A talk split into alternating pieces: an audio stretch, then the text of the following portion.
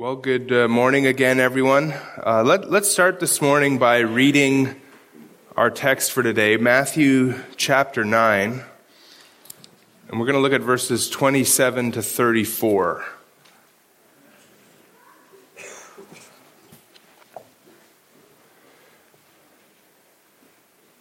Matthew 9, 27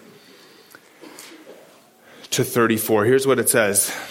And as Jesus passed on from there, two blind men followed him, crying aloud, Have mercy on us, son of David. When he entered the house, the blind men came to him, and Jesus said to them, Do you believe that I am able to do this? They said to him, Yes, Lord. Then he touched their eyes, saying, According to your faith, be it done to you. And their eyes were opened, and Jesus sternly warned them, See that no one knows about it. But as they went away, they spread his fame through all that district. And as they were going away, behold, a demon oppressed man who was mute was brought to him. And when the demon had been cast out, the mute man spoke. And the crowds marveled, saying, Never was anything like this seen in Israel. But the Pharisees said, He casts out demons by the prince of demons. The two healing stories in our text today are the first, or the, sorry, the final two miracles that Matthew presents. Remember, we've seen nine miracle stories in chapters eight and nine. Nine miracles that were designed to show Jesus' authority. And there was three sets of three miracles kind of divided by a little interludes on what it means to follow Jesus. Three sets of three miracles. The first set of three, chapter 8, 1 to 17, Jesus healed a leper. Then Jesus healed a centurion's paralyzed servant, and he did that from a distance. And then Jesus healed Peter's mother-in-law. She had a fever. In the second set of three, Jesus calmed a storm. He rebuked the winds and the waves, or the winds and the sea, and, and calmed that storm.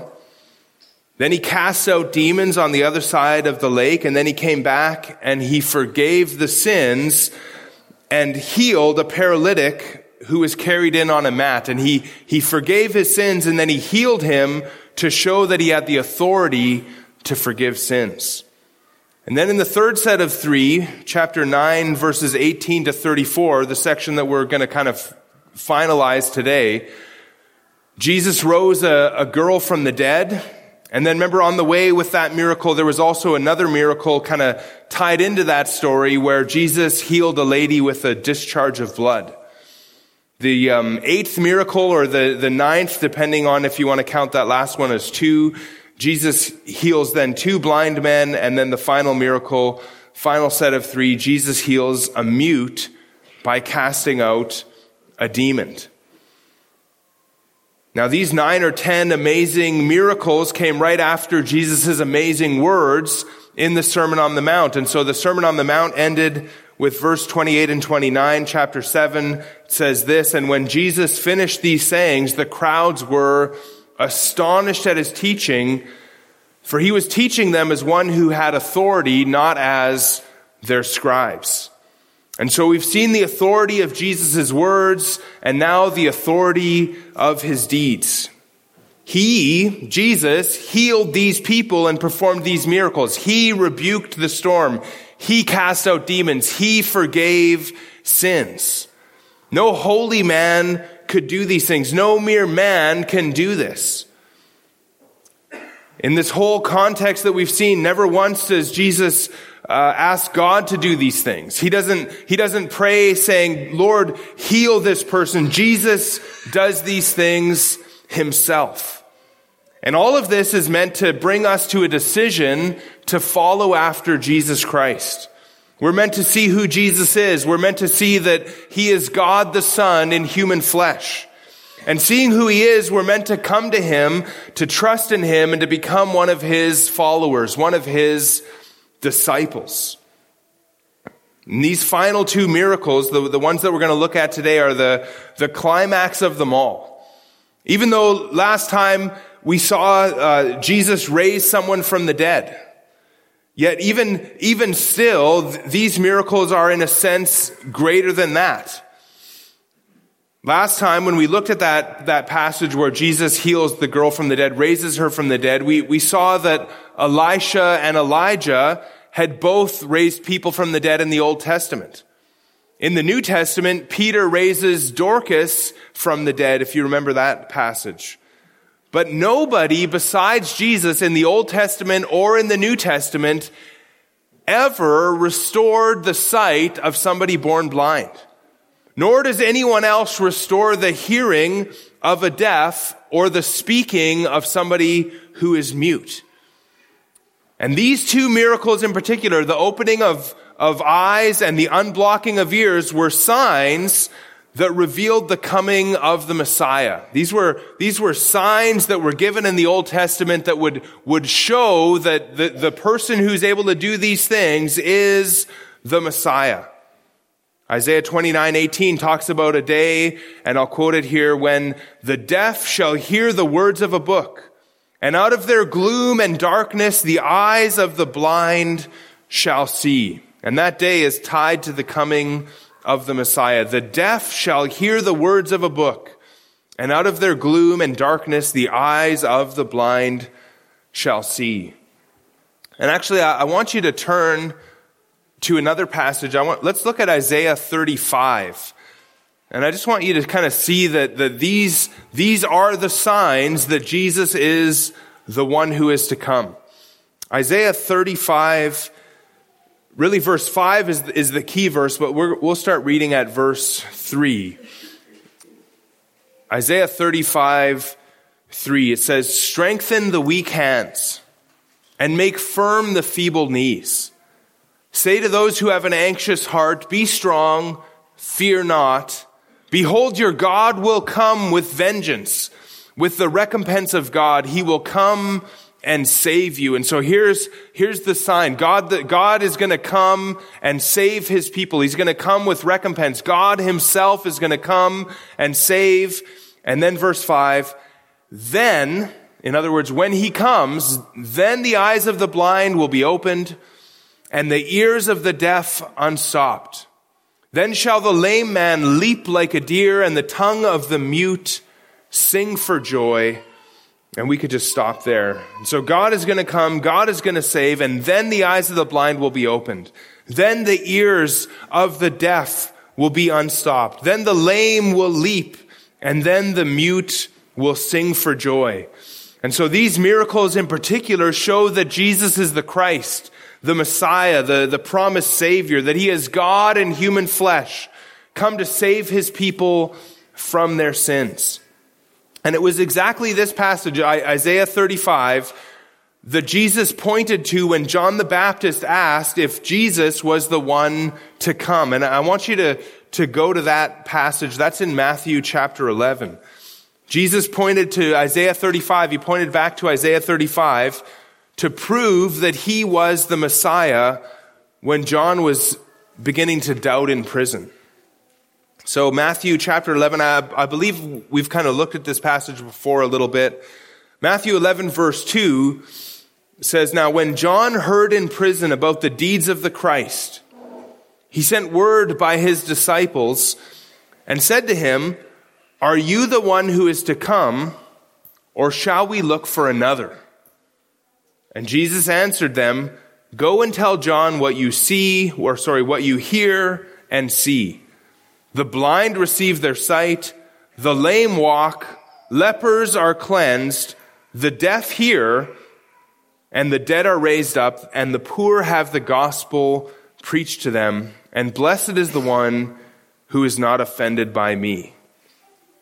Jesus says to John, in effect, I'm doing the very things that the Messiah is supposed to do.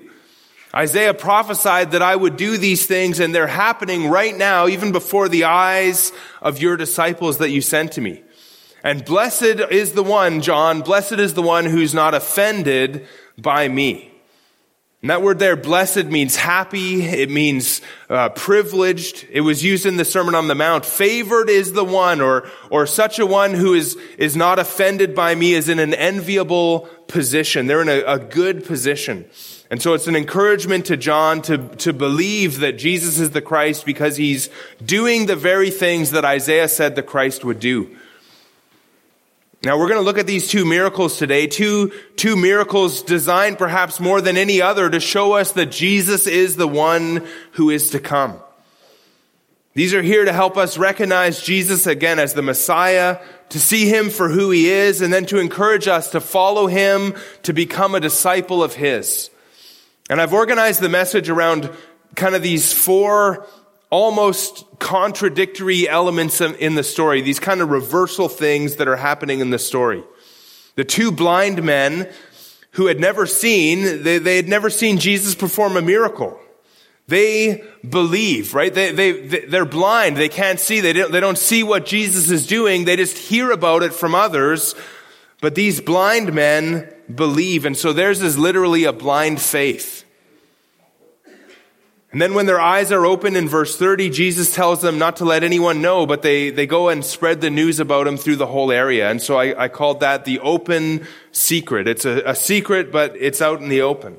And then third, we're going to see the mute man speak. He was mute and now he speaks. That's kind of in verses 32 and the, the first bit of 33. I called that mute speech. And then fourth, we see the, the two responses to what Jesus had done. The two responses, the crowds and the Pharisees, and, and I called it contrary conclusions.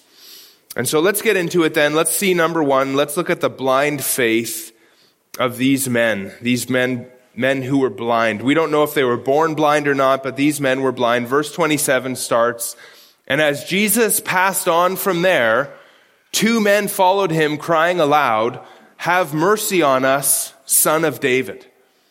This miracle is, is tied then to the preceding one. The, the text starts with the word and. And as Jesus passed on from there. And so again, we, uh, we ask, well, from where? Well, Jesus was at the house of the synagogue ruler and he, where he raised his daughter, the synagogue ruler's daughter from the dead. And as Jesus was leaving there, these two blind men follow him. This account of the healing of these two men only occurs in Matthew, and there's a, a, similar story of another healing of two blind men in Matthew chapter 20. There, in Matthew 20, Jesus heals two blind men near, near Jericho who cried aloud, Lord, have mercy on us, son of David. Now, it's not surprising to see Jesus healing multiple blind people. Uh, I'm sure Jesus healed many more blind people than are recorded in scripture. Blindness apparently was a huge problem in ancient Israel. Um, apparently, even even to this day, there's a lot of blindness there. The the, the bright sun and the blowing sand leaves uh, people with all kinds of vision problems. And it's not surprising to see Jesus heal two blind men together because blind people typically live with other blind people. They kind of associate together and help one another. And so we have two blind men here and then again two blind men in chapter 20. Now they were at or near the house of the the synagogue ruler, where the synagogue ruler lived. And as Jesus and his disciples kind of left from the healing of this dead girl, these men begin to follow him. And this must have been quite a sight to see this. These men are blind. And so they can't, they can't see and they, and they, they begin following Jesus, maybe by the sound of the crowd. And so they're, they're listening for the crowd and, and maybe they're, they're feeling their way along the path that Jesus took, wherever Jesus was going. And maybe from time to time, somebody would come along and, and give them a little bit of help as, as they, they're trying to follow Jesus and they're, they're crying aloud. They're, they're crying out. And this word to cry out is a, a very strong word used in Matthew, uh, Matthew 8:29 where the demon possessed men cry out. You could look at that. You're probably very close to that. Matthew 8:29. And behold, they, that's the, the demon possessed men in the context, they cried out, What have you to do with us, O Son of God? Have you come here to torment us before the time? That word cried out is used again in Matthew 14 when Jesus in the night and in a storm, he walks out on the water to meet his disciples. And so this is kind of in the, in the middle of the night during a storm. Matthew 14, 26 says, But when the disciples saw him walking on the sea, they were terrified and said, It is a ghost. And they cried out in fear. And so you can imagine in the darkness and in the storm, the disciples kind of like almost shrieking as they think a ghost is coming to walk towards them on the water, a terrifying scene. And so they cried out. And that word is again used moments later when Peter, who remember Jesus asked him to come out on the water and Peter asked if he could do that and he walks on the water and then Peter begins to sink and, and verse 30 of that same chapter, Matthew 14, 30 says, but when he saw the wind, he was afraid and he be, beginning to sink, he cried out, Lord, save me. And so these men were crying out, son of David, have mercy on us. They were making quite a racket. And so it would have been quite a thing to see. Notice again, have mercy on us, son of David, is what they cry. They ask for mercy. Mercy is pity towards the miserable. Mercy is for those who are in distress. Mercy is God's goodness shown towards those who are suffering or in distress or miserable in some way. This is the cry of the sinner in Luke 18. The, the tax collector standing afar off would not even lift his eyes to heaven, but beat his breast, saying, God be merciful to me, a sinner. A cry for mercy. Now, the mercy that these men are crying out for isn't necessarily the, the mercy of salvation. It seems that they want a healing mercy. They want pity on them that, that Jesus would restore their vision. But at the same time, they recognize Jesus as son of David. Son of David. This is the first time that anyone calls Jesus son of David in the book of Matthew, although we did see Matthew call Jesus that in Matthew 1 1. Matthew 1 1 says, the book of the genealogy of Jesus Christ, the son of David, the son of Abraham. And the angel in Matthew 120 called Joseph as well son of David because Joseph was a direct descendant of King David. To be son of David or to be the son of David is to be the Christ, again, the Messiah, the promised Savior of Israel and the Savior of the world. And so these two blind men have somehow come to see that Jesus is the Christ, that He's the Messiah, that He's the Savior. Perhaps they knew Isaiah 35 and they thought Jesus can, can open blind eyes. They must have heard of his miracle power, but they, they wouldn't have been able to see any of the miracles that he had done. And as they cry out for mercy and as they follow Jesus to the house, Jesus seems to ignore them. At least while they're out in public. Matthew has now, of course, shortened these stories about as much as possible, but Jesus seems to ignore these men. And they're crying out and Jesus is passing on from there. And as far as we know, nobody speaks to them until they are inside the house. Look at verse 28. Look at verse 28. When he entered the house, the blind men came to him. Jesus enters the house. Now, we don't know which house this is. It could be Matthew's house. That was the last house mentioned in the context. Matthew, remember when he came to Jesus, he hosted a dinner for Jesus and his disciples. And so that was really the last house that they were at before the synagogue rulers.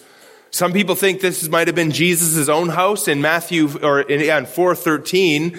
We saw that Jesus lived in Capernaum, but remember in Matthew 8:20 Jesus said he had nowhere to lay his head. And so anyways, whatever this house is, they entered the house and Jesus enters and then the blind men make their way in as well. And so they come right into the house where Jesus is.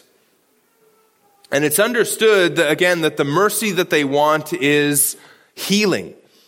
Verse 28, when, when he entered the house, the blind men came to him, and Jesus said to them, Do you believe that I am able to do this? And they said to him, Yes, Lord. Jesus asked them if, if they believe that he can heal them. This is one of the, the only miracles in Matthew where the recipient is required to have faith. And I think it's important to point this out because a lot of so-called modern faith healers, they, they blame their inability to heal on a lack of faith in the one being healed. Or really, maybe it'd be the one being not being healed, right? In, in these so-called faith healings. But when, when, when somebody, when a, when a healing doesn't happen, they, they'll often blame it on a lack of faith. But in Matthew, although there's times where faith is connected to healing, it, it, it's never dependent on faith. The leper believed that Jesus was able to heal him if he was willing. The centurion believed that Jesus could heal his servant even from a distance, but nothing is said about the servant's faith in that context. Nothing is said about Peter's mother, mother-in-law, whether she believed anything. Jesus healed her of her fever. The demon possessed men in Matthew 8, they didn't want anything to do with Jesus. They had no faith. They, they in fact, or at least the demons speaking through those men wanted Jesus to leave them alone. When the paralytic was healed, it was the faith of the whole group that was mentioned. That's Matthew 9, 2. Behold, some people brought to him a paralytic lying on a bed, and when Jesus saw their faith, he said to the paralytic, Take heart, my son, your sins are forgiven. When you think about the dead girl in Matthew 9 that Jesus rose from the dead, she obviously didn't exercise faith. She was dead. And so why does Jesus specifically ask these men if they believe? Again, Jesus' healing power is not dependent on faith, but by faith, these men get to participate in and experience what Jesus is doing. Notice Jesus says in that context there, he says, that I am able. Jesus is the one doing this miracle. He takes the credit. Do you believe that I am able to do this? He doesn't say, do you think that my father will answer him if I ask him? He says, do you believe that I am able? And they believe and they say, yes, Lord. They call Jesus Lord. And here Lord has its fullest meaning. They know that Jesus is God come down, the son of David. Lord here means master and probably even more than master, probably even in the Old Testament sense of Yahweh. They recognize that he is God. They believe Jesus is who he claims to be and that as God the Son incarnate, he has the ability and the power to heal them. And then in verse 29, having kind of gotten their assurance that they believe, Jesus touched their eyes saying, according to your faith, be it done to you. And as I thought about this this week, I, I, think it's neat that Jesus touched their eyes. You know, blind people are, are more dependent on touch, right? They can't see, and so they can, they can feel, they perceive the world through feelings and sound and smell. And so Jesus touched their eyes to heal them. And when he says there, according to your faith, be it done to you, the idea isn't so much that that so much faith equals so much healing. It's more like you believe, therefore you are healed. Because you believe, I will heal you. What, what you believe, I will do for you. And so that was blind faith. They couldn't see, but they believed. And in a sense, as I, as I kind of thought about this this week, our faith is very similar to what theirs would have been. You know, we haven't seen Jesus, have we? We, we haven't seen with our own eyes, we haven't seen any miracles that he did. We've, we've seen the Word of God. We've, we've heard about what Jesus did through the Word of God, but we've never seen it with our own eyes. 1 Peter 1 8 says, Though you have not seen him, you love him. And I think that really relates to us. Though you have not seen him, you love him. Though you do not now see him, you believe in him and rejoice with joy that is inexpressible and filled with glory. And it also reminds me of Thomas who told the other disciples that he would not believe that Jesus rose from the dead unless he saw his hands and put his finger into the mark of the nails. And Jesus appeared a little bit after that in John 20, 27, and he said this. He said to Thomas, put your finger here and see my hand and put out your hand and place it in my side. Do not disbelieve, but believe. And in verse 28, Thomas answered him, my Lord and my God. And Jesus said to him, Have you believed because you have seen me? Blessed are those who have not seen and yet have believed. And that's really us. Blessed are we when we haven't seen Jesus and yet we have believed in him. We are in an enviable position. We are blessed if we believe in and if we trust in Jesus, even though we haven't seen him. And so that was blind faith. And in a sense, we also don't see and yet believe in Christ. Next, let's look at the open secret in verses 30 and 31. I called this the open secret first because Jesus opens their eyes, but also because they openly share what Jesus told them to keep secret. Look at verse 30. And actually, I'll go back there myself here. Matthew 9. 9 and verse 30 says, And their eyes were opened, and Jesus sternly warned them, See that no one knows about it. But they went away and spread his fame through all that district. Their eyes were opened, and, and again, with this healing, like many other healings that Jesus does, there's no big scene. It's just a, a private miracle in the house. Jesus touched them, he touched their eyes, and their eyes were open. Now, if you think about it and you can, and you can, um, enter into what these men would have felt and experienced, how amazing would this have been for these men? They, they were blind, but now they can see. And I love this, this, the story of the, the blind man in John chapter 9. That blind man in John 9 said this. He says in verse 32, Never since the world began has it been heard that anyone opened the eyes of a man born blind. And so again, this is an amazing miracle. Something never before or, or, or, or, never done before or after Jesus came. But opening blind eyes were some of the most commonly reported miracles that Jesus did. Jesus healed more blindness than any other sickness or disease, or at least there's more recordings of Jesus' healing blindness than of any other thing that he healed. And so Jesus opens these men's eyes and they see, and then he sternly warned them. And that's a very strong word there, a, a very emotional word. There's a, there's an emotional kind of plea with these men, see that no one knows about it. For whatever reason, Jesus didn't want this particular miracle to be known, and, and we really, we aren't told why. Maybe because these blind men had such a clear understanding that Jesus was the Messiah, that he was the Son of God, that he was the Son of David. Perhaps Jesus didn't want that news spreading too widely yet at this point. Remember, the nation Israel is expecting the Messiah to come and, and to overthrow the government, and they didn't understand that Jesus would first lay his life down as a sacrifice for our sins, and so perhaps Jesus didn't want the news of his Messiahship going out that broadly yet, but for whatever reason, Jesus wants this particular miracle kept under wraps from these two men. That's why it seems like he waits till they're in the house before he even talks to them or opens their eyes. Matthew 9:30 again, see that no one knows about it. But although these men had faith, and it seems that they were truly saved, they did not obey. And you almost get the sense here that, that they really could not obey. They, they just, they couldn't help themselves to tell people about Jesus.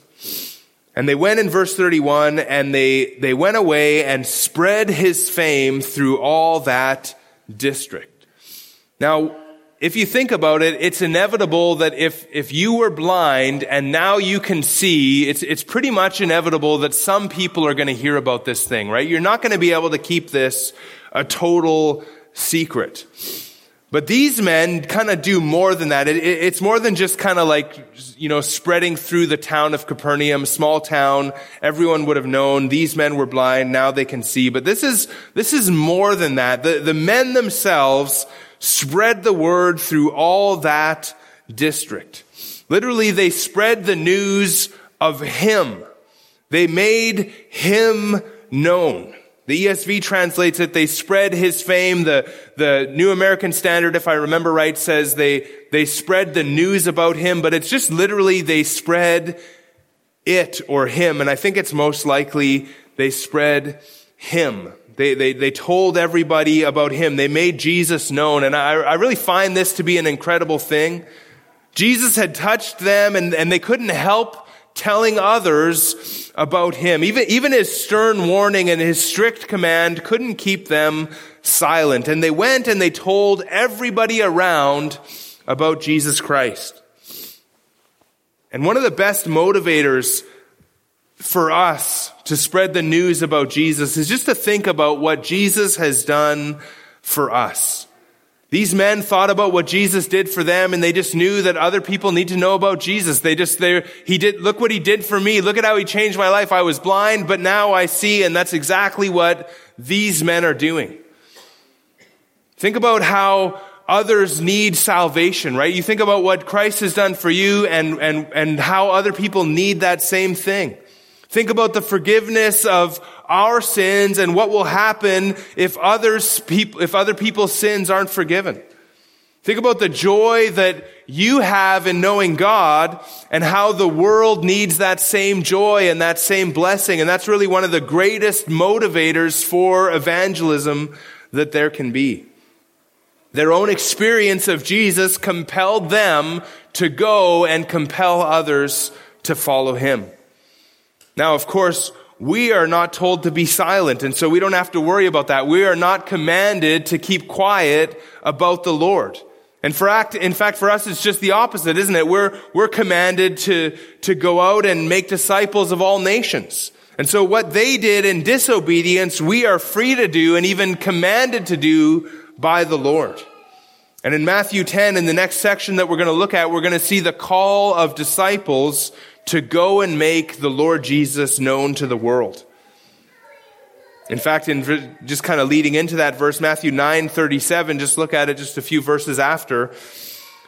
Jesus says to his disciples, the harvest is plentiful and the laborers are few. Therefore, pray earnestly to the Lord of the harvest to send out laborers into his, into his harvest. We're going to look at that text Lord willing, next week. But we're to pray for laborers and we're to earnestly pray to the Lord of the harvest and, and ask him to send laborers into the harvest.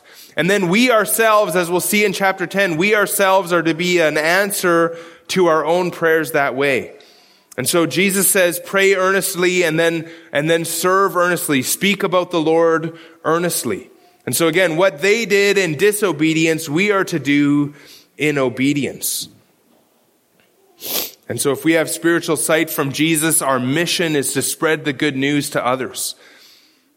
And nothing helps us overcome our natural resistance to that work, the labor, as Jesus calls it, of evangelizing, like a sense of what Jesus did for us. If you want to be motivated to tell others about Jesus, just think about what he's done for you, how he's changed your life, and, and think about the, the need that other people have for that very thing. Paul knew that when he said in 2 Corinthians 5:14 he says the love of Christ controls us. And he's talking about how like why does he do ministry? Paul, why do you do ministry? Every time you go to a new town they're trying to stone you and kill you and every, everyone seems to be against you. What what keeps you going, Paul? And he says it's the love of Christ that controls us. Then he says because we have concluded this that one has died for all Therefore, all have died, and he died for all, that those who live might no longer live for themselves, but for him who for their sake died and was raised. And so again, the love of Christ, the love that Christ showed in our salvation, that's what motivated Paul in his ministry, and it's what's to motivate us in ours. Paul thought if Jesus died for me, then, then I died with him, and my life is now to be lived for Jesus' sake. If the love of Christ isn't controlling us, then we've forgotten what Jesus has done for us. And so that was the open secret. The, the men go and they spread the word everywhere in disobedience. And then third, this third contradictory element in verses 32 and 33 is a, another remarkable healing miracle. This one was compressed into just one and a half verses, and I called it uh, mute speech, verses 32 and 33. Look at verse 32. It says, And as they were going away, so the, the blind men are now seeing and they're, they're leaving the house, behold, a demon oppressed man who is mute was brought to him. And so the blind men are leaving when when literally they brought a demon possessed man to him. And we aren't told who, who brought this man. And really, honestly, we're, we're really not told very much about this one. He was a man. He was demon possessed. He was mute. And some people brought him to Jesus. Now, the word there translated mute could either mean mute or deaf or both. So, mute or deaf or both. And often a, a, mute person is mute because they can't hear. And so they, they, they can't speak because they can't hear. And so those things often go together. And in Greek, there's just one word for mute and for deaf. Here, when they're healed, the, the, the result is that the man speaks. And so we know that he was a mute. But in Matthew 11, which we looked at earlier, the same word is translated deaf, and the cure in Matthew 11 is that the deaf hear. And so Jesus casts out the demon and then the mute spoke. Verse 33. And when the demon had been cast out, the mute man spoke. And so somehow this particular demon prevented this man from speaking. This final miracle is included, I think, first because the, the healing of, of, of, deafness and muteness was, was part of what Isaiah had prophesied the Messiah would do. And, and again, Jesus is going to point to this in Matthew 11. So Matthew puts this here so that he can point back to this in chapter 11. And also the, the second, I think this miracle is here because it, it seems to be included because of the response that we see from the crowd and, and from the Pharisees. And so let's go into that then. Number four, contradictory conclusions. The second part of verse 33 and 34. Contrary conclusions. The crowds, they marveled. Look at verse 33 again. And, and the crowds marveled, saying, Never was anything like this seen in Israel. But the Pharisees said, he casts out demons by the prince of demons. Now, what the crowd said was true. Nothing had been done like this in Israel. And, and kind of the idea is if nothing had been done like this in Israel, then, then nothing has been done like this even in the rest of the world. Israel is God's special people. And so if nothing like that had ever happened in Israel, then nothing had, had ever happened like that in the world. Never before had anything been seen like this. No prophet had ever done anything like this. No prophet did what Jesus did here. None of the, none of the kings did anything like what Jesus did. No judge, no seer, no priest. Nobody compares to Jesus Christ and his amazing authority. Never was anything like this seen in Israel. What, what, what was happening in that moment, in that day, in all of these miracles that Matthew records, there has never been anything like this in the history of the world. Now, I think what happens in verse 33 or what's said in verse 33, whether the crowd that was there at that time was only speaking about the, the seeing of the, the blind and the, the hearing of the mute person or the, the hearing, the speaking of the mute person, I think Matthew has this here to kind of summarize this whole section for us. What Jesus did is unique. No one ever before or no one since has done what he did.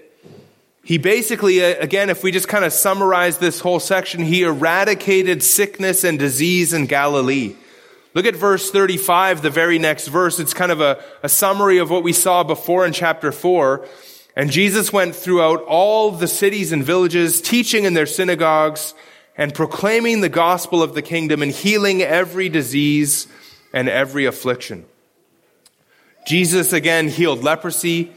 He healed paralysis. He healed fever. He healed sickness, every kind of sickness and every kind of affliction. Jesus had authority over demons. Demon possessed men who were so fierce that no one could take the road that went past their camp. Remember, they begged Jesus to let, let the demons go into the pigs. Jesus had authority over nature. He rebuked the wind and the sea, and the wind and the sea obeyed him. Jesus had authority to forgive sins, and he proved it by healing the paralytic. Jesus had authority over death when he raised the dead girl to life. The crowd saw it, and then they, and they said, wow.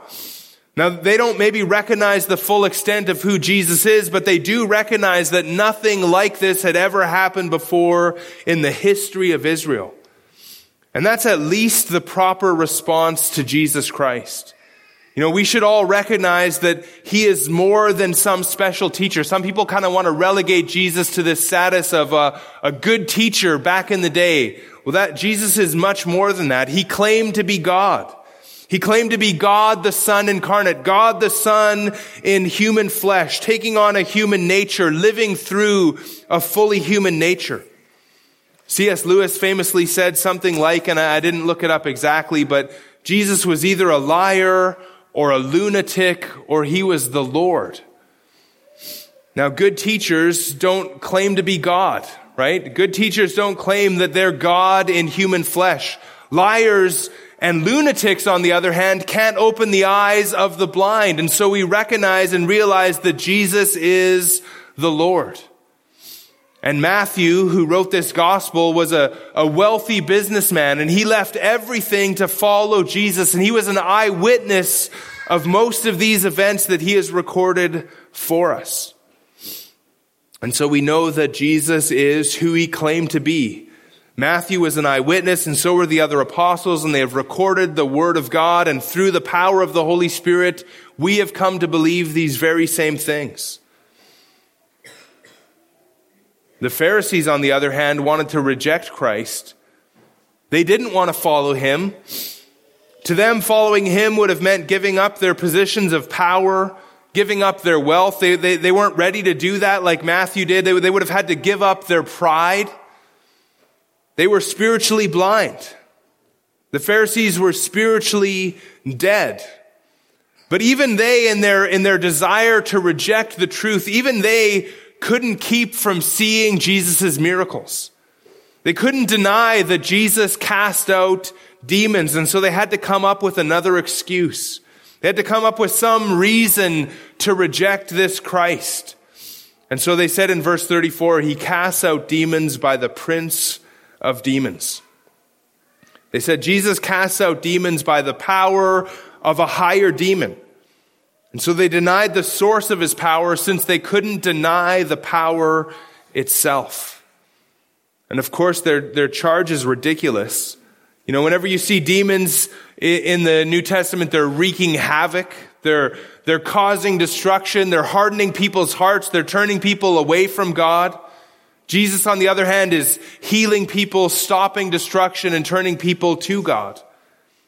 The following verses again show that Jesus isn't operating by the prince of demons. Look at verse 35 again. He went out through all the cities and villages, teaching in the synagogues, proclaiming the gospel of the kingdom, healing every disease and every affliction.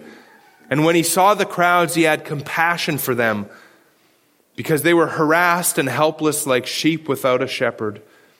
That's not the marks of somebody who's operating by the prince of demons. We've seen Jesus' authority and we've seen his power. He gave the blind sight. He made the mute speak.